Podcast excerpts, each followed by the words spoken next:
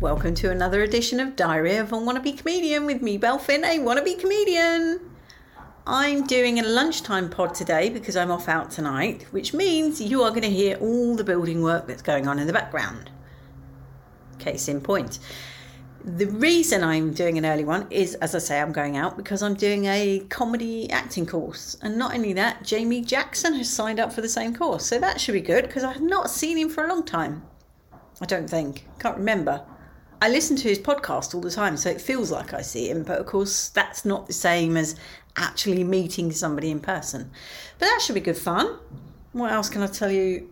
Have I done? I did a gig. I have done one gig since we last spoke. I did a gig on Saturday, which was Comedy Cat, and it was very good. I enjoyed it immensely. I did my other set. I did my Fibonacci sequence set, and it went down really well, which is surprising because my brain was a little bit rusty in trying to remember it. But I'm trying to learn two sets reasonably well so that if ever I was needed to do more, you know, if anyone ever said do 10 minutes, it's going to be kind of easy for me. So that was Saturday. And the good thing as well about Saturday is I was sitting there waiting, and then suddenly these people rock up, and I thought, I, I recognise that person. And it was actually somebody I work with. Again, someone I've never met because I've only ever seen them online. So that was really nice. And I'm really short. And I said to her, You're much shorter than I imagined. And she was like, You're much taller than I imagined, which is the first time anybody's ever said that to me.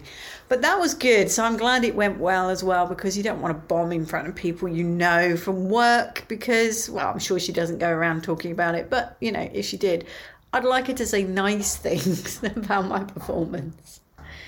So that was Saturday. Yesterday I did Jeff Innocent's course week two and we had a guy called Luke Toulson who came in to talk to us about comedy writing.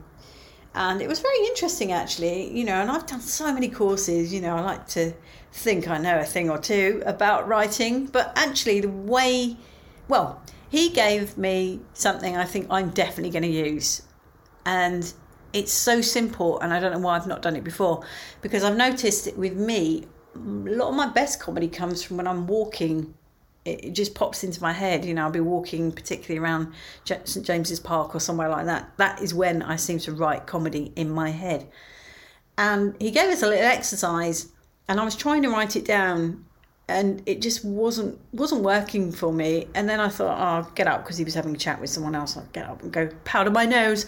So I went into the ladies, and then bang, straight it came. Oh, that sounds bad, doesn't it? But I went into the ladies, and then boom, straight into my head came the answer.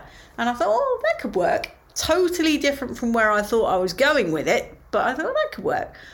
Came back out and I dropped the line because we all had to say, and I actually got a clap pause from the group. So I don't know why it struck a chord, but it just goes to show that that you know what I call uh, universal, given, God given, whatever you want to say, but that those jokes that are given to you in that way they just work so well. I expect you're wondering what it was i said and i'm going to say it now and you'll probably go really? That got a clap pause? But it did it did on the day. And i do think you know sometimes you present things just particularly well, and I guess that's what I did. But anyway, let me tell you what it is. So he, he said write down a, a sort of opening statement. In fact, let me get my notes and tell you exactly. So he said you tend to open in one of three ways. You'll open with a statement, you'll open with a question or a rhetorical question.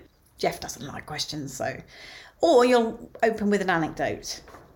So I went with the statement, and he said, um, think of something that you're keen to write a little set around and do an opening statement. And I've had something brewing in my head for a while. So my opening statement was my successes are born out of spite. And this is true because I got into comedy out of spite. I got a first class degree out of spite. There's so many ways that I'm like, I'll show you. That's the kind of person I am. And I want to write a bit about being competitive. I think that's what it is, really. So I came up with this line. And then the next line, he said, Right, now you need to do a punchline for it. And this is what my brain gave me. My successes are born out of spite, which means I had the best divorce. And that got a clap pause in the actual workshop. So I think maybe there's something there. Like I say, it's not where I planned to end up, and I'm not really sure where I would go with that. But it was a useful session, nevertheless. The other thing that I took away, I took away lots from it to be honest, but the, the main thing I took away is he said most people think that comedy is about timing. It's not. It's about clarity.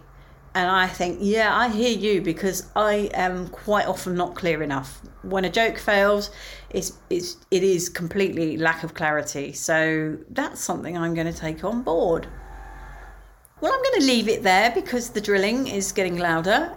And so I'll speak to you on Thursday. Much love and gratitude.